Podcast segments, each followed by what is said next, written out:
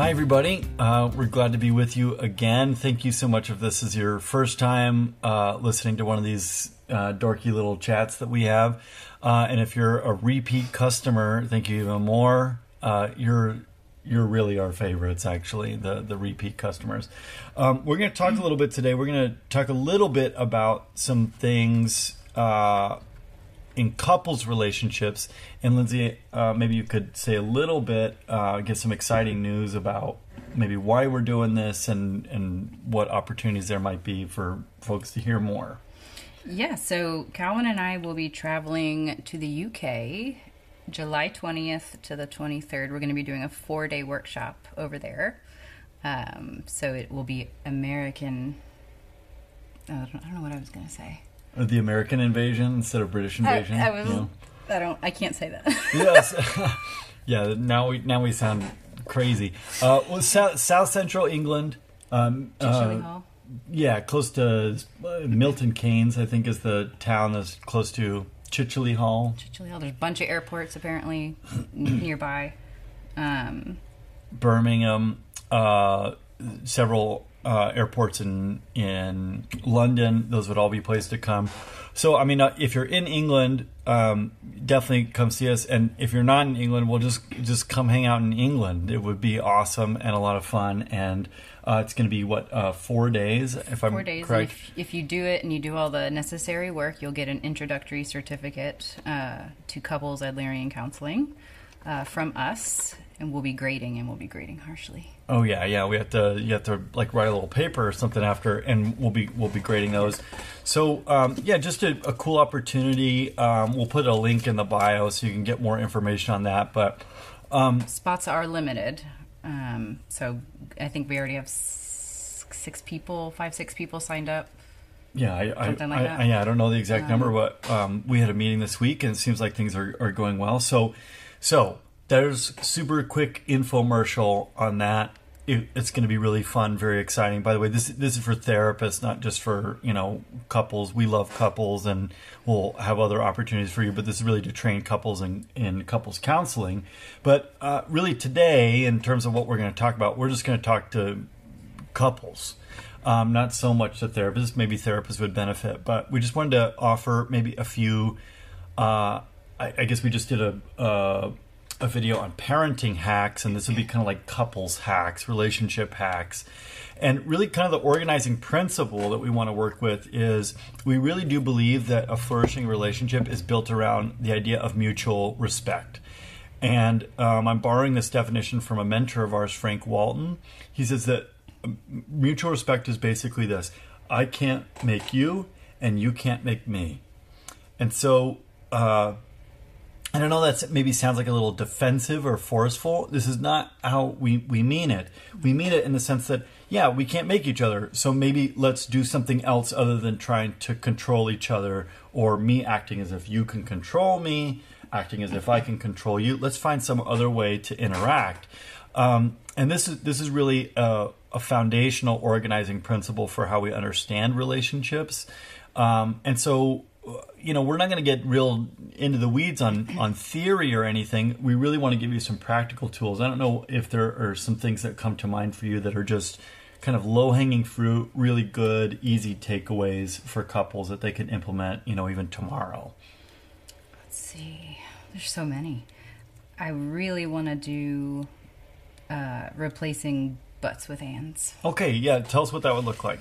So, um, I'm sorry, but we covered a little bit on that um, because the but negates everything in front of it, right? okay. Um, the and is the connection with your partner.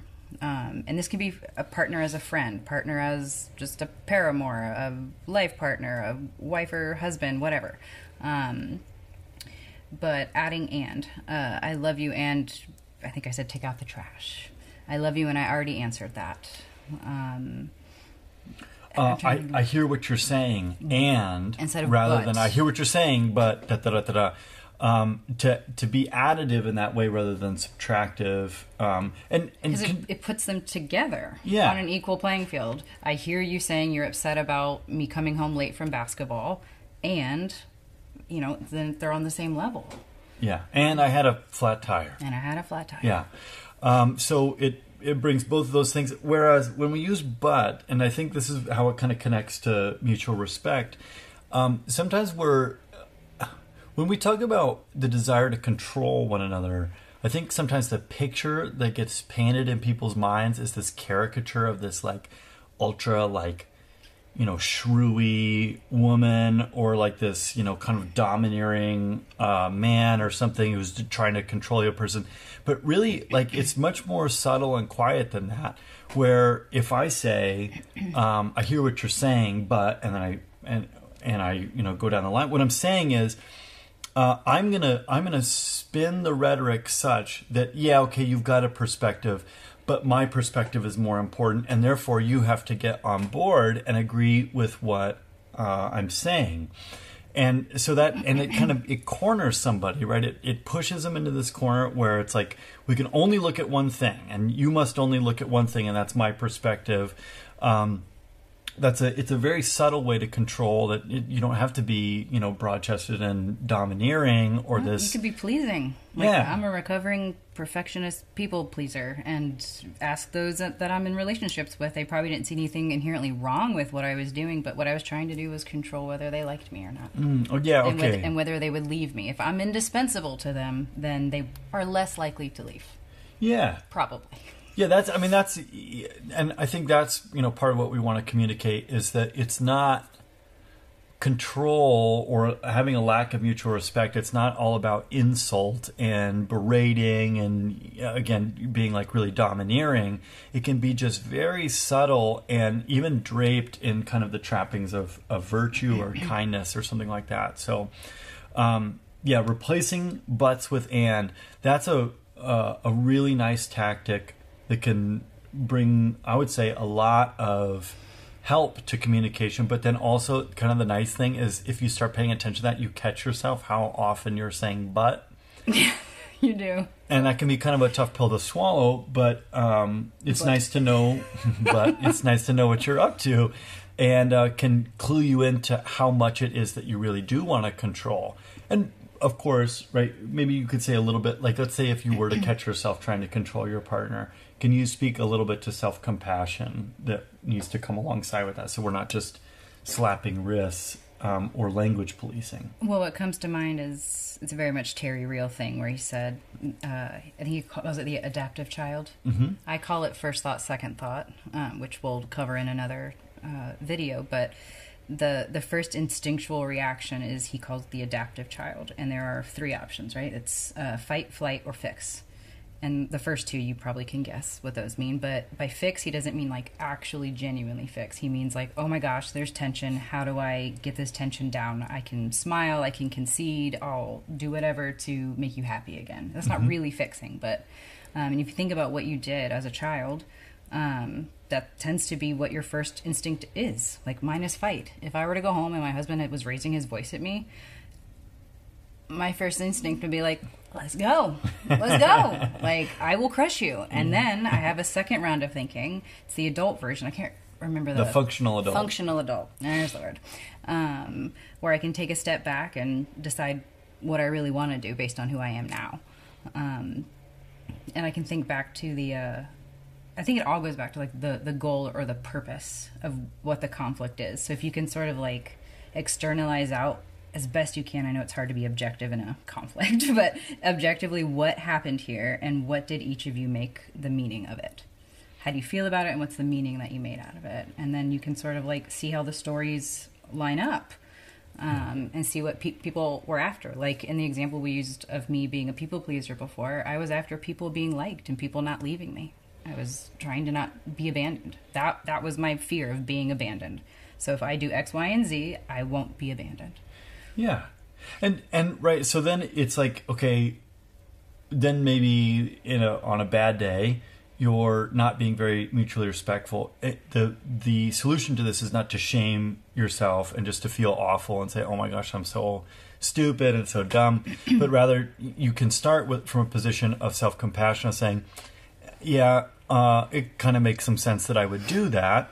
Uh, I have a long history of doing that. This is what kept me safe. This is how I've tried to protect myself against the pain and you know overwhelming nature of some challenges. Um, it's a good thing. Yeah, it's a great thing that our bodies are doing. They're trying to keep you alive. yeah, it's it, it's helped me to some degree, and also this is not what I want to do. So to have com- compassion and redirection kind of nested in inside, that's a good thing. Now you also mentioned something um, that probably I would want to put on the table as a as a really like not a, an easy takeaway, but a really simple takeaway that would, I think, dramatically help couples in their relationship. And that is to really distinguish between what happened and what I made of it. Um, this is also t- uh, Terry Real in, um, and by the way, if you want to check out Terry Real, uh, Relational Life Institute is his thing. Yeah. Uh, Institute, I think. Fierce, um, fierce intimacy. It's on audiobook only, I think. Yeah, it's. Uh, anyways, his stuff. His stuff is great. It would be worth checking out. There's workshops, uh, conferences, things like that, that you could check out. Um, but uh, yeah, there's a difference between what happened and then what I made of it. But here's what we often do in couples relationships: is like, let's say Okay, so for a long time, my pet peeve was being interrupted, and maybe it still is a little bit. So let's say that I'm talking and then somebody interrupts me. What's tempting for me to do, let's say that it's my wife who interrupts me, what's tempting for me to do is to say, well, uh, she doesn't respect me. She thinks that what I have to say is stupid or unimportant. Um, she made me feel angry. She made me feel demeaned. She made me feel put down. She made me feel ignored, so on and so forth. Now, look, it is incontrovertible fact. It is objective fact that I was speaking, and before I had come to the end of what I was saying, she jumps in and interrupts me. Okay, that's she did that. Period. End of story. And then what happens is that I take what happened and then I give it a certain meaning that's full of disrespect and you know demeaning intent and malicious intent and uh, a low opinion of me and you know all those things. And um, look i'm not even saying and therefore i am crazy and i'm wrong and i don't know i mean maybe i'm 100% correct. Maybe i'm 100% correct in my estimation in, in the meaning that i give but it is still really powerful to distinguish between the two. To say that the interruption is not the same thing as the meaning that I give to the interruption.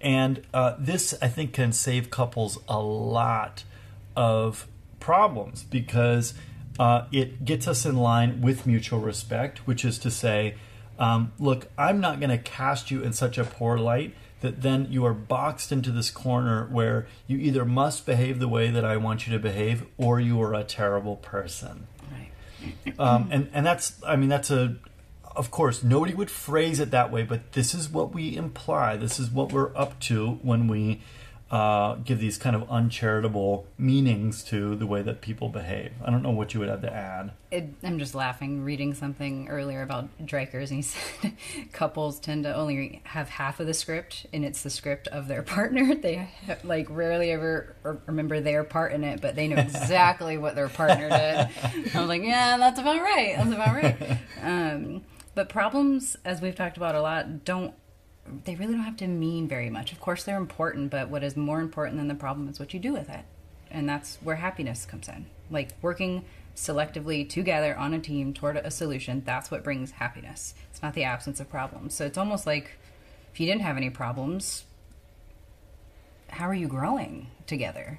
I'm not saying I, am rooting for you to have tons of problems, but if you have them, what, what meaning can we make of them? Well, you know, and, and actually, to some degree, I think we should root for couples to have problems. Yeah. And I, I, think there's scientific validity to this. And I, I will forget the researcher's name. It may have been John Gottman who did this research, but they looked at the ratio of positive to negative interactions. So if you've got only if, if it drops below, I think it's four to one. So for every four positive interactions, you have a negative interaction. The probability of the relationship ending in a separation, divorce, uh, breakup is exceedingly high. It's like you know statistically, it's almost virtually guaranteed. It's basically guaranteed. Um, but also, if the ratio is higher than 11 to 1. So if you have more than 11 positive interactions to every one negative, also the relationship is very likely to end. And so that that just goes to show you our arguments are very rarely the problem. Disagreements are very rarely the problem in a relationship and in fact, they can be this kind of invigorating factor that help people to really get along and enjoy the relationship. But where people get into trouble is that how they go about solving arguments or, you know, quote unquote solving arguments, um, that's really where they get themselves into trouble, where they opt for these more controlling uh, methods that lack mutual respect. And of course, that's also respect for the self. Sometimes people manage arguments by having no self respect and they kowtow and give up and they silence themselves. This is also not mutually respectful and can lead to a lot of problems. I feel like a lot of times it's couples, it's not lack of love. I think they're actually basing their arguments on love. You love me, do this for me. It's like this back and forth of IOUs, but really mm. it's hmm. lack of friendship. Like that's where you need to like move through that together and be on the same team is it's not lack of love. I can't tell you how many couples we've met that they clearly love each other. They just don't respect each other. And that's not the same thing. Um, yeah. Yeah, it's it certainly is not. It's not just about affection, or and I would even say commitment. I think one of the or things, or even communication. How yeah. many how many couples were like, we don't know how to communicate, and I sit them both and I look them straight in the eyeballs, and I'm like, if I told you, so you had 30 seconds to piss her off as much as you could, could you do it? And he's like, yeah, yeah, I would know exactly what to do. Communication's not the problem. That that's not what it is. It's the lack of cooperation and friendship. Yeah, and uh, just to add to that, you know that uh, I think I think certainly sometimes coming out of uh, like um, conservative evangelical circles, which is that's kind of where I'm coming out of. A lot is made of commitment, and I think rightfully so. I, I think we're also in a time where you know divorce rates, you know, are like exploding, and I, and you can imagine what that's like for conservative evangelical communities who have, who really, they really do value uh, marriage as an institution, and I and I can appreciate that and and have a lot of respect for that. But then all this emphasis is just play. It's like if you can just be committed enough, then the relationship is going to be fine. And I think that that is hogwash. I, I do not think that that is true. Um, and it's also yeah, not just about communicating.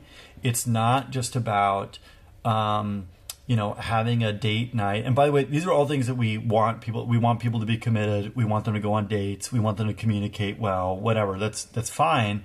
But at the end of the day, you can do all those things really well. And if you are not mutually respectful, if you don't have respect for your own voice and you don't have respect for your partner's autonomy, you don't, or yeah, like respect for your autonomy, respect for theirs. Yeah respect for your voice, respect for their voice, respect for your ch- right to make a choice and their right to make a choice, uh, then the reality is, is we end up in these pretty rough spots where somebody feels put down and then they compensate for that and that gets us into trouble. So sometime we should do the uh, maybe we could do a thing on the figure eight. This is something that we'll talk about in uh, in England when we're there. This figure eight model of you know how we stir up feelings of inferiority in our partner and then they compensate and then the way that they compensate stirs up inferiority yeah. feelings in us and back and forth we go and really what that is about is a, a lack of mutual respect so um, let's stick a pin in it for today. I have like three, four more hacks. We we so. should. Pro- I guess we're just gonna have to do a part two for this one too. But um, these videos, you know, I think we shot. We were like, oh, we're gonna do them in you know 10, 12 minutes, and then they just keep getting longer and longer. We just get excited. We just get excited. Uh, stick with us. We want to keep. Uh, we want to keep talking to you. And uh, please do send us questions. Check out the link below if you're interested in coming to England and training with us. Thanks so much.